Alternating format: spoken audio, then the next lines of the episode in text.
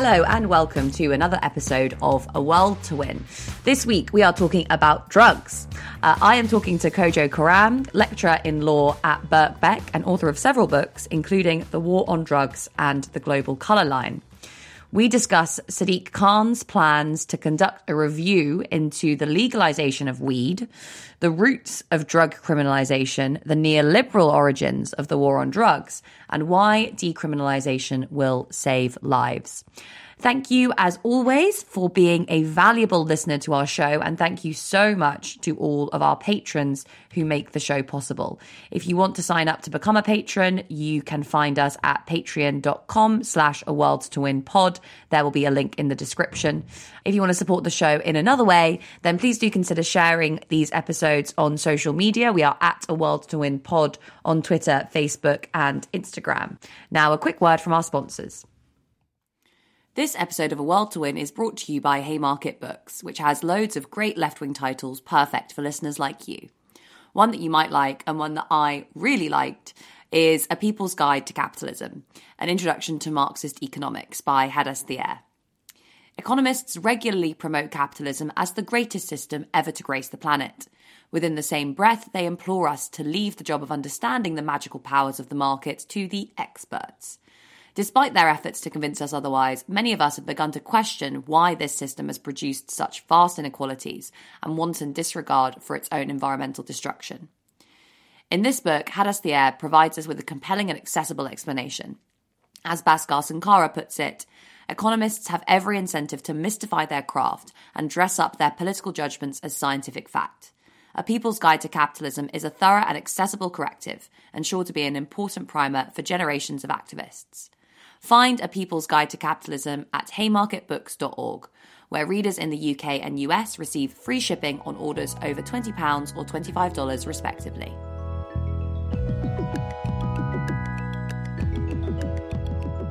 Hello, and I'm here with Kojo Koram again. Thank you so much for joining me this week to talk about drug reform. How are you doing today, Kojo? Good, thank you. Thanks for having me again, Grace. Good, no worries.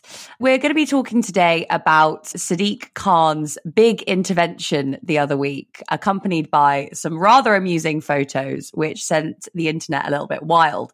Uh, but Sadiq Khan came back from a trip to LA where there was a referendum not that long ago on cannabis legalization, or a vote, sorry, on cannabis legalization. And he is now saying that he wants to conduct a review in London to consider the benefits of doing the same thing here. So, why do you think Sadiq has decided to do this now? And what do you think that the review is going to find, Kojo? Um, well, I think it's really interesting that it seems to be being led by the London mayor when, you know, the situation around drug policy reform should really be a much broader national conversation at the moment in the United Kingdom. I think that, you know, Sadiq's visit to California was a visit to just one of the jurisdictions in the world that have undertaken the full legalization of cannabis. Um, so California did it through a ballot initiative in 2016, but before that, Colorado and Washington, D.C. did it. After California, we've had New York State, we've had Illinois in terms of the United States of America. It's now 18 of the 50 states have legalized cannabis entirely. Many more have legalized it medicinally. And, you know, the next electoral cycle, it's likely to be a majority of states in the USA that have legal recreational cannabis. And then we can think about on national level as well. The entire country of Canada have legalized cannabis. Uruguay have legalized cannabis. The recent German government just announced that they're going to be legalizing cannabis as well. We've seen it in Malta. So many jurisdictions in the world undertaking a full scale reform of their drug policy, not just with cannabis, but with a lot of other drugs. And I think that the London mayor is simply bringing the United Kingdom to this conversation really quite quite late on a global scale. And I mean, the big question I think everyone has here is whether or not Sadiq actually has any authority to a think about legalizing weed in London, but b even go ahead with a review like this. Mm. And if he doesn't, then what can the review actually do? Well, unfortunately, I mean, he, he doesn't have the the legislative powers to be able to legalize or even decriminalize cannabis in the London London region. cannabis is criminalized by the Misuse of Drugs Act 1971, and that is, you know, national legislation. But he's you know, does have the power to launch a commission, which is what he's announced. And the commission is simply, you know, to bring together, you know, experts from a variety of different fields to look at the evidence around drug policy reform around the world and specifically around the question of cannabis. And, you know, that evidence could inform national debate and it could obviously put pressure on a very reluctant government, which is still clinging to a kind of 1980s rerun of Reaganite war on drugs policies, you know, we had last year. Boris Johnson, you know, in full police gear doing a drugs morning raid up in Liverpool as though, you know, he's trying to live out some sort of cowboy fantasy. And um, this is simply not how the rest of the world is operating. We're not in the 1980s of, you know, Reagan crack war. You know, we're not in the era of the war on drugs. The United States of America has a president who's on record saying that they are committed to the legalization of cannabis. It has states like Oregon that have decriminalized not just cannabis, but every other drug that is mm. on available, including up to heroin. And so it's a very different historical moment. The United Kingdom is very much behind the global conversation on this. Sadiq Khan doesn't have the power to be able to really change that directly, but he does have the power to launch his commission and create a kind of national conversation. I think there is also a, a, question about whether he does have the power to essentially facilitate what's known as a diversion scheme. And so that um, we've seen this with Thames Valley Police in the United Kingdom and a few other police forces. Sadiq Khan could let the Metropolitan Police Force know that there isn't a real need to arrest people if you find them with cannabis in their possession and on a kind of indirect basis allow a certain form of decriminalization, but not in terms of an actual legislative basis. Presumably, being able to do that, though, would depend upon the culture of the Met, which, as we know, is not something that is you know, particularly prone towards taking drug use and presumably particularly drug use by certain populations that lightly. So do you think that's something that he'll actually be able to do or be able to push through in the Met itself? I mean, it depends, like you say, on the culture and the new leadership of the Met. I mean, anyone who's been to Notting Hill Carnival realizes that the Metropolitan Police Office have a, a, a bit of a passion for um, being able to stop and search, you know, mm. black men, you know, and we know that whilst often the debate around stop and search in the national press is orientated around knife crime and you know this is a way that we can stop knife crime 60% of stop and searches are actually for suspicion of drugs so it's by far and away the majority reason that allows police to stop and search people and we all know the racial disparities didn't we hear a while ago that this was actually when police are suspecting and, and stopping and searching people for drug use, the vast majority of times it's literally just because they smell weed. Yeah. So which is not a legitimate reason, is it? And it's a reason that you really can't challenge because it seems mm. so, you know, it's so uh, idiosyncratic. Any police officer could say that I smell weed, and it's not like, you know, you fit a description where you might ask the police officer to radio in that description and you might be able to challenge that on, on legitimate grounds. It's something that can allow a certain form of social control without justification. Mm. And I hmm. think that really starts to get to the root of why a policy like the criminalization of drugs, which we now have the evidence all across the world doesn't work, hasn't worked since the Misuse of Drugs Act and even since prior to that, when it started to become normalized through the UN's own Convention on Drugs in 1961, this hasn't created a drug free world as the UN promised that it would do. In fact, it's led to increasing numbers of drug use, increasing numbers of drug deaths, increasing numbers of people um, suffering the negative externalities that can come with problematic substance use, you know, the transmission of diseases and mm. such and such. But politicians still continue to insist on it largely because it does facilitate that mechanism of social control, particularly of populations that are seen as problematic, like racial minorities. I'm interested also, you mentioned there the kind of history of the war on drugs. Mm-hmm. Now, some people will be familiar with that history in the US and the way that this was pushed through by, you know, the FBI and the government as a way to criminalize black populations after desegregation. Mm. There obviously is a, a, unique history of criminalization in the UK as well. Mm. But is there an argument that criminalization was designed to target particular populations in the same way as it was in the US?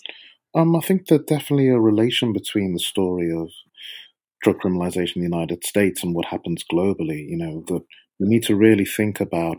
You know, there's a, a academic Dave Musto, a drug historian, who describes drug prohibition as the American experiment. And it's um, really, in many ways, the first major foreign policy intervention that America makes on a global stage when it starts to become an emerging superpower around the turn of the 20th century. Prior to that, when we look at the 19th century and the 18th century, the trade of what we now call drugs, things like cannabis, opium, and cocaine is, of course, very lucrative commodity trades for the European empires, none more so than the British Empire, which we think about cannabis, had a highly commercial cannabis trade through the colonies in India and Jamaica.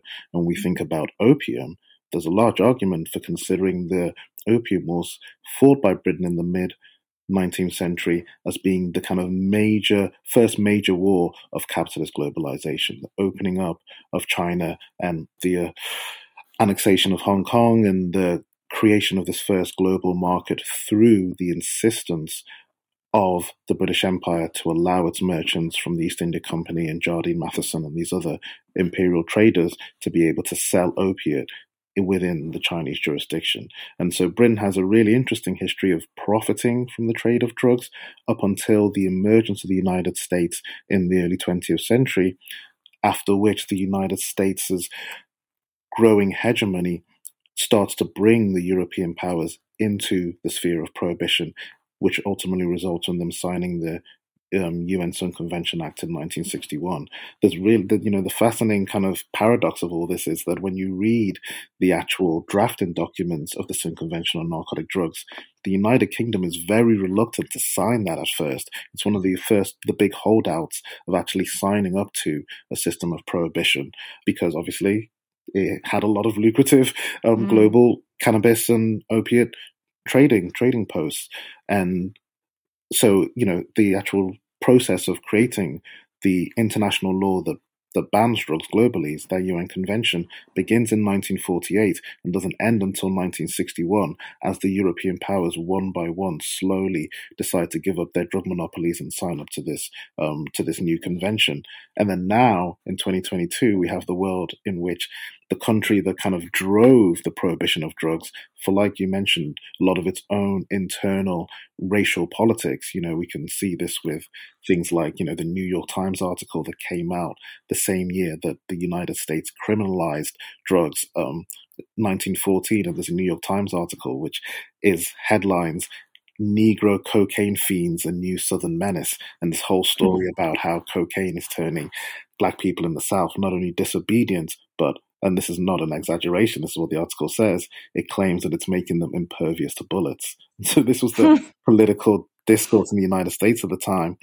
It criminalizes drugs, it globalizes it. Places like the United Kingdom eventually sign up to its prohibition, to its war on drugs mantra. And now in 2022, we have the country that kind of drove this moving to a much more progressive understanding of drug policy, legalizing cannabis, creating safe consumption rooms for opiate use, decriminalizing a whole host of drugs in places like Oregon. And then we have the United Kingdom still playing the old tune that the United States has now moved away from in order for its own interests. So if criminalization had a lot to do with who controlled the drug trade, mm-hmm. is there an argument to say that now that there are plentiful opportunities for making money from the production of drugs within the US and the US has a lot of client governments all over the world in areas where drugs are being produced that there is now apparently an opportunity to make money from this and that's why we're seeing a change in in the environment. Or is that too crudely materialist?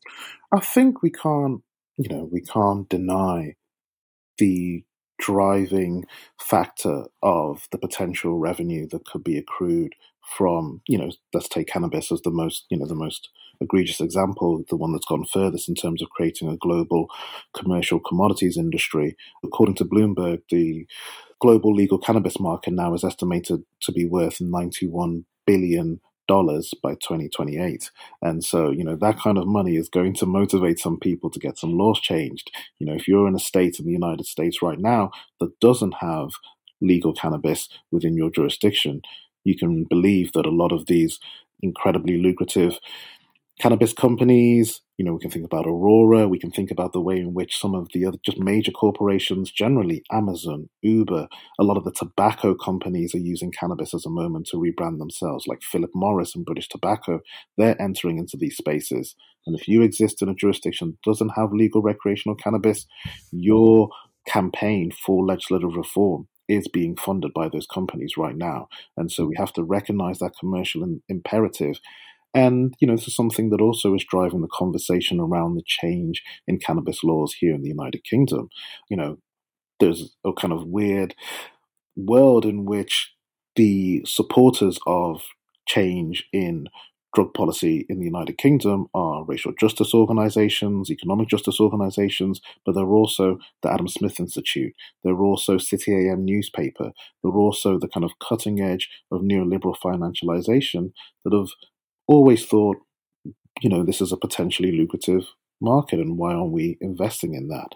And so I think that that's why it's so important that we not only enter the conversation around the legalization of drugs and the changing status of particularly cannabis, but people on the left enter it with a motivation to ensure that whatever comes after prohibition isn't simply a big corporate giveaway to Philip Morris and Uber Cannabis, but instead has at its heart racial and economic reparation for the for the devastation that's been impacted on huge communities around the world. Um, not only thinking about the prison rates, we know that according to the latest Ministry of Justice statistics, that imprisonment for drug offences continues to be the largest reason why prisoners on remand are actually imprisoned 27%, the number one reason. That's before we even think about how, you know, the criminalization of drugs leads to crimes such as theft and other issues. And we can think about the stop and search statistic we already mentioned. We can think about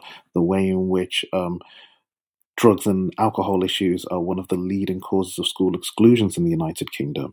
The Child Q story that we all read about, unfortunately, so recently is just another example of how drug policy facilitates this kind of devastation on particular communities.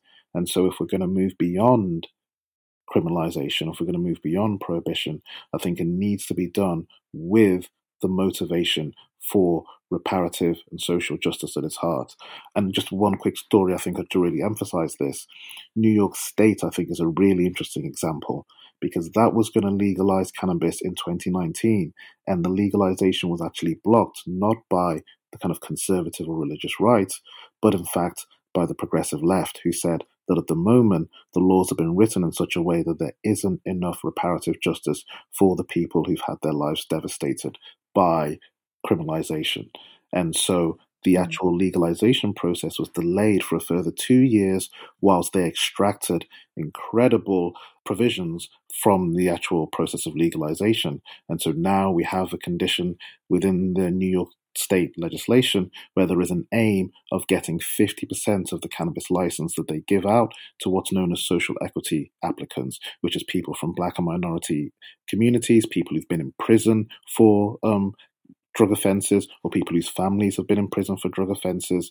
Um, there's a commitment towards creating an incubator which can help people from disadvantaged communities learn how to navigate the bureaucracy of opening up a cannabis cultivation site or a cannabis dispensary.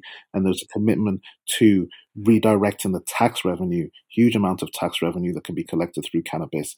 California surpassed over a billion dollars in tax revenue from cannabis in just two years.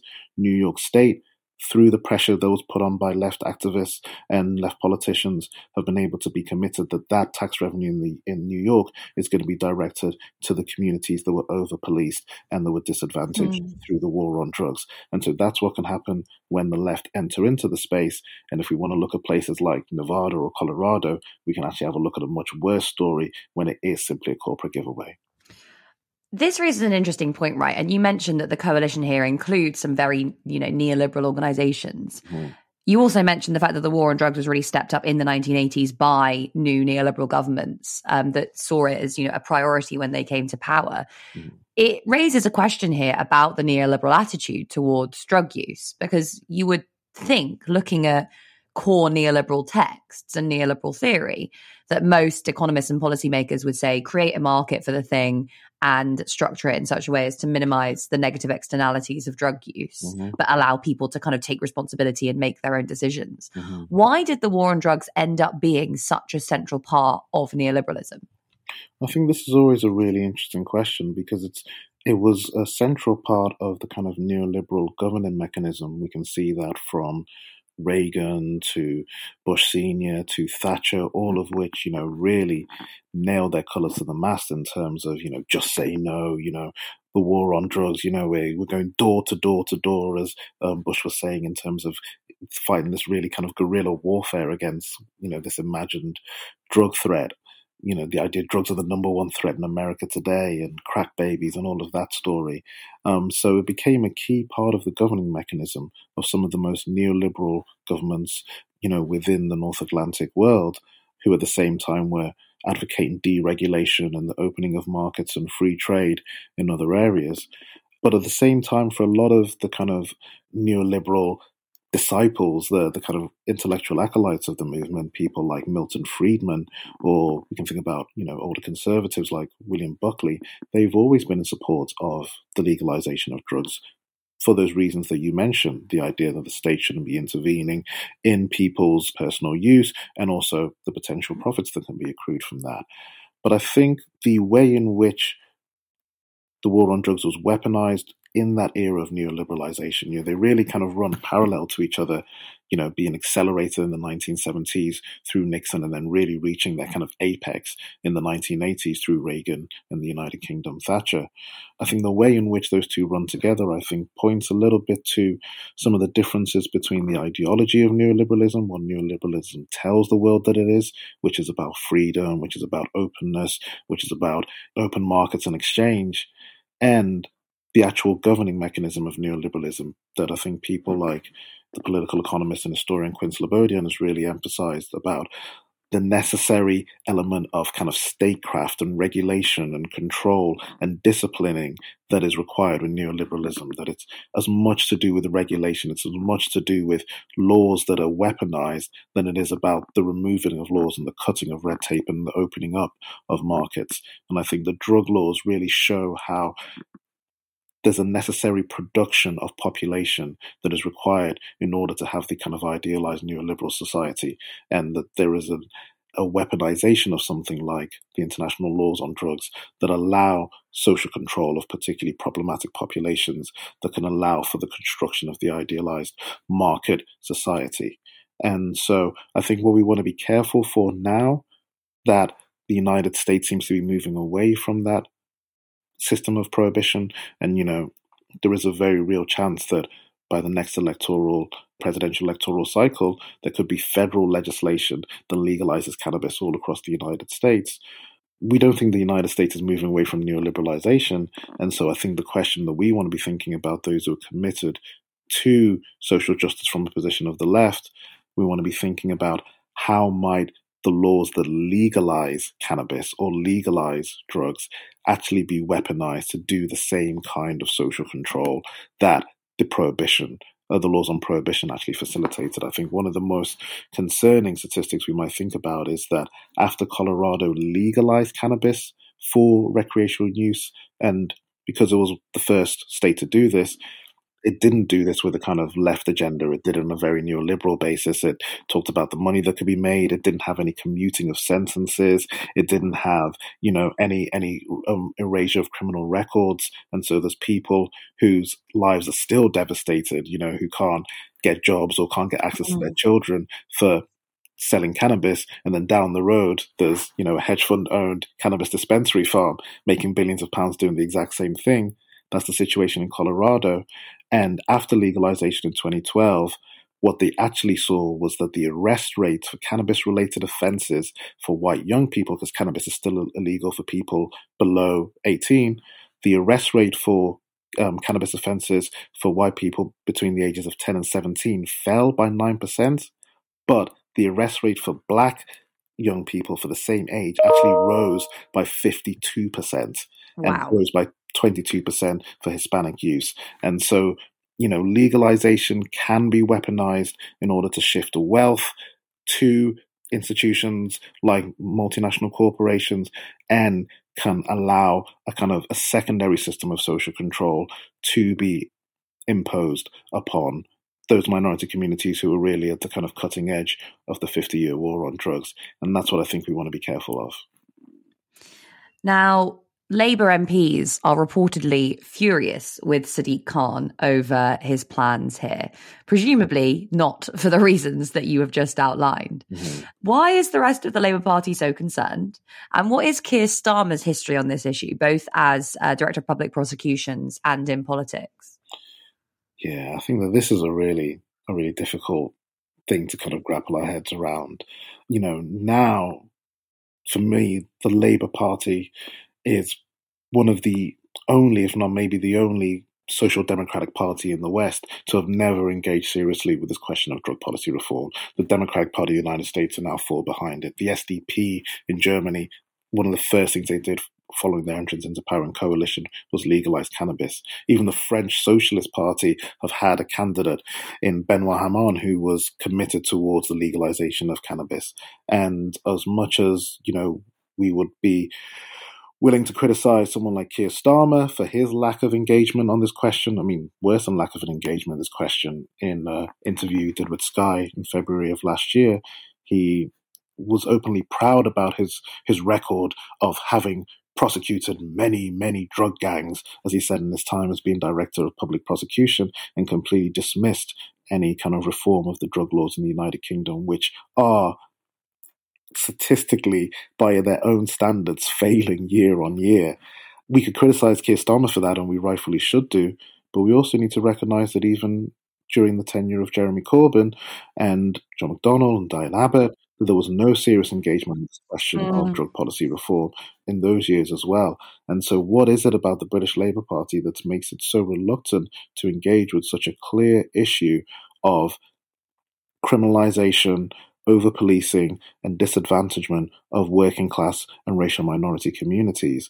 Um, Ash not so long ago, she was talking about the kind of roots of the Labour Party coming out of this kind of early 20th century kind of Christian reform, reformism and the moralism mm. of the mm. temperance movement and the way in which that's synthesized with a particular version of, uh, of, of laborist politics that you know, when we think about that kind of reformism, is that part of the of the genesis of the Labour Party's reluctance towards engaging with this question? Because it is seen as hedonistic, it is seen as decadent, you know, it is seen as something that we can point the moral finger at the conservatives, you know, at the last conservative leadership election, I think it was 100% by the time it got to the last five of the candidates were all admitting to drug use themselves. You know, Rory Stewart talking about smoking opium in the Himalayas or whatever, and, you know, Jeremy Hunt talking about cannabis, and obviously Boris Johnson and Michael Gove talking about his cocaine use.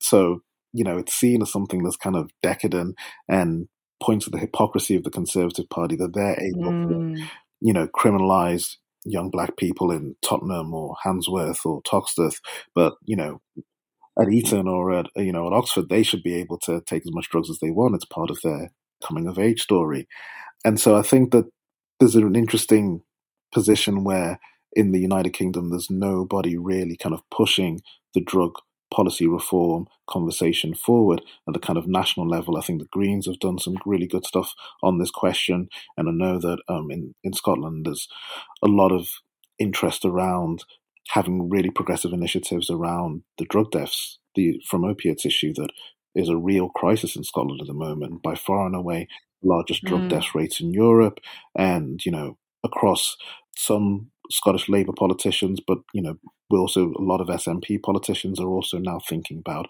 the ideas around safe consumption rooms and ideas around places where we can allow for people who are going to be using heroin anyway to be able to do it in a safe and um, sanitary environment that won't allow the transmission of diseases, won't allow for the potential overdoses and issues that you know is causing so much tragedy up here north of the border. And so there is certain conversations, but with the main two political parties, Labour and the Conservatives in the United Kingdom, they are way behind the global conversation and are really talking about drugs in a language that belongs to the 1980s. Mm, this is the legacy of the Labour Party owing perhaps more to Methodism than to Marxism once yeah. again. Yeah, that's a very interesting answer to that question, I think. What is the evidence surrounding legalization that we have elsewhere in the world? And also the evidence from places that have legalized not just weed, but all drugs. So you mentioned Oregon, but also places like hmm. Portugal. Mm the opioid crisis that is taking place, as you mentioned, in some parts of Scotland, in the US, and various other parts of the world, is obviously destroying plenty of lives. And at least in the US, some of that is completely, you know, is, is through legal drugs or drugs that are produced by large pharmaceutical companies. Is there evidence to suggest that actually legalizing all drugs and allowing people to, as you just said, take them in a safe environment is going to solve a lot of problems that we currently have resulting from the illegal drugs trade? Mm. I think that's a really good question. I think, first of all, it's important to stress a slight difference between decriminalization and legalization because there's nowhere in the world that's legalized all drugs in terms of allowed them to become a legal commodity that can be sold and can be accrued for profit. But there's many places like Oregon and like Portugal that have decriminalized all drugs. And so by decriminalization, you're making it no longer a criminal offense to have possession and to, to have use of it, but it's still a criminal offense to, to cultivate and to supply it. But it's no longer a criminal offense to possess and to use it. It's now like a civil matter, you know, similar to you know, a parking fine that we might get or not paying your TV license, something like that, you know. If you do have a found with, you know, heroin in these states, um, you will be not arrested. You won't be, you know, I mean, taken to a police station, you won't end up in prison where, you know, the drug use in prison is even higher. Mm. So that's, that's, an example of how difficult it is to control drugs if you want to control drugs. We can't even control their um, ability to access people's ability to access and use them in a literal prison, never mind keeping them out of the rest of the whole world. But rather than do that in these places, you might be directed towards kind of health and social care facilities if you are seen as someone who's struggling with problematic use or if you feel you're someone who's struggling with problematic use or it's just something that's just not going to be dealt with on a very substantial basis. And so that frees up all the resources that are put into policing that are put into surveillance that are put into imprisonment of people who use particular substances and allows them to be put into rehabilitation services into safe consumption rooms into heroin assisted treatment all things that are either non existent or underfunded in the UK because we continue to play that old game of the kind of 1980s war on drugs. And by decriminalizing substances, we do then create this opportunity for things like safe consumption rooms. Um, I don't know if maybe maybe many of your listeners followed a um, former long-term heroin user in Scotland, Peter Krykant, who over the last year was so horrified by the drug deaths, opiate crisis in Scotland that he just got a van and started creating his own safe consumption room, going round to places where people would be using in street corners and back alleys, setting up a van and allowing people to use um, use drugs within his van, where if they had dirty needles, they could get access to clean needles. If they were suffering an overdose, he could administer naloxone to them, which is a life saving drug and is probably re- responsible for saving a huge amount of lives during the process of this experiment and just essentially challenged the authorities to try and arrest him and to restrict him, which they, which they didn't. And so that's an example of what can happen when we remove the policing and criminal elements from the actual governing of of drugs and that's what decriminalization is legalization which is what's happening with cannabis is the creation of essentially another legal commodities market, making a drug, this time cannabis, something that can be sold like alcohol, like tobacco, like coffee, like sugar. And in the US, that has happened across 18 states recreationally. So people can create cannabis dispensaries, like coffee shops, where you can go and buy edibles, or you can buy vapes, or you can buy, you know, cannabis to be smoked and you know people can open up cultivation sites where they can grow them um, where they can produce them. People can have all these different roles in this new industry. And the some of the the changes that happen this is a relatively recent change much more recent than decriminalization which has happened you know for for decades now in, in, in portugal since the 2000 legalization's only started happening in California, in Colorado's the earliest place since 2012, California 2016, New York 2021. And so there's not huge amounts of evidence in terms of the social changes, but what we do know are things that like, uh, like I mentioned earlier, the huge amounts of money that could be made if we're talking about it in those kind of crude financial terms. California as a state over a billion dollars in tax revenue. We do know that the drugs that are used in the legal dispensaries tend to replace the drugs that are produced through the illegal market. So we know that in Colorado, after five years of legalization, 90% of the cannabis market that was being used by people was the one that was being supplied through the regulated legal industry, not through the black market. And then we also know that one of the other big advantages that comes with legalization is the regulation for consumer safety. You know, people aren't no longer consuming drugs, they don't know where they've been produced, don't know what's inside of them they're producing drugs that have a certain particular, you know, pharmaceutical threshold that they're growing. And so there's a lot of, you know, benefits that we can see. But for me, I think as somebody looking at this question in terms of global racial economic justice, I think there's also a lot of opportunities and questions that we want to really wrestle with if we're addressing it from a kind of left perspective. I don't want to put forward the idea that I think legalization is magic bullet that's going to make everything automatically better. I think it can do if we think about things like global supply chains. You know, one big issue that has come up is that um, in places like Canada, in order to push back against the moral outrage of the legalization of, of cannabis, one of the things that the Canadian government did with the Cannabis Act of 2018 was to say that all the cannabis that's sold within Canada will be grown in Canada. It will only be produced in Canada. And actually, we will ban the importation of any cannabis that might be grown in Jamaica or in Mexico or in all these other places in the global south that have supplied the illegal market. And for me, that's, you know, that's essentially um, creating a, a kind of capture of a major lucrative commodity by a global north power that cuts off potential lines of, of production and of wealth that might flow to the global south if it was structured in a different way. And so I think that these kind of imperatives around racial justice, around access for global south producers, and around the um, erasure of the impact that criminalization had upon people. And so not just saying, oh, we're going to create opportunities for black people to be able to enter this new lucrative cannabis trade, which is important, but also thinking about the person who might have got a cannabis conviction, you know, in 1992, but still can't leave the country because of that cannabis conviction. If we're going to legalize it, that needs to be erased straight off the bat. And so these are some of the the imperatives that I think can really change with legalization, not simply just legalization by itself. Kojo, thank you so much for joining me this week. That is all we have time for, but I'm sure we could have gone on for a lot longer. Thank you, as always, for being a regular guest on the show, and I look forward to speaking to you again soon. Well, thanks for having me, Grace.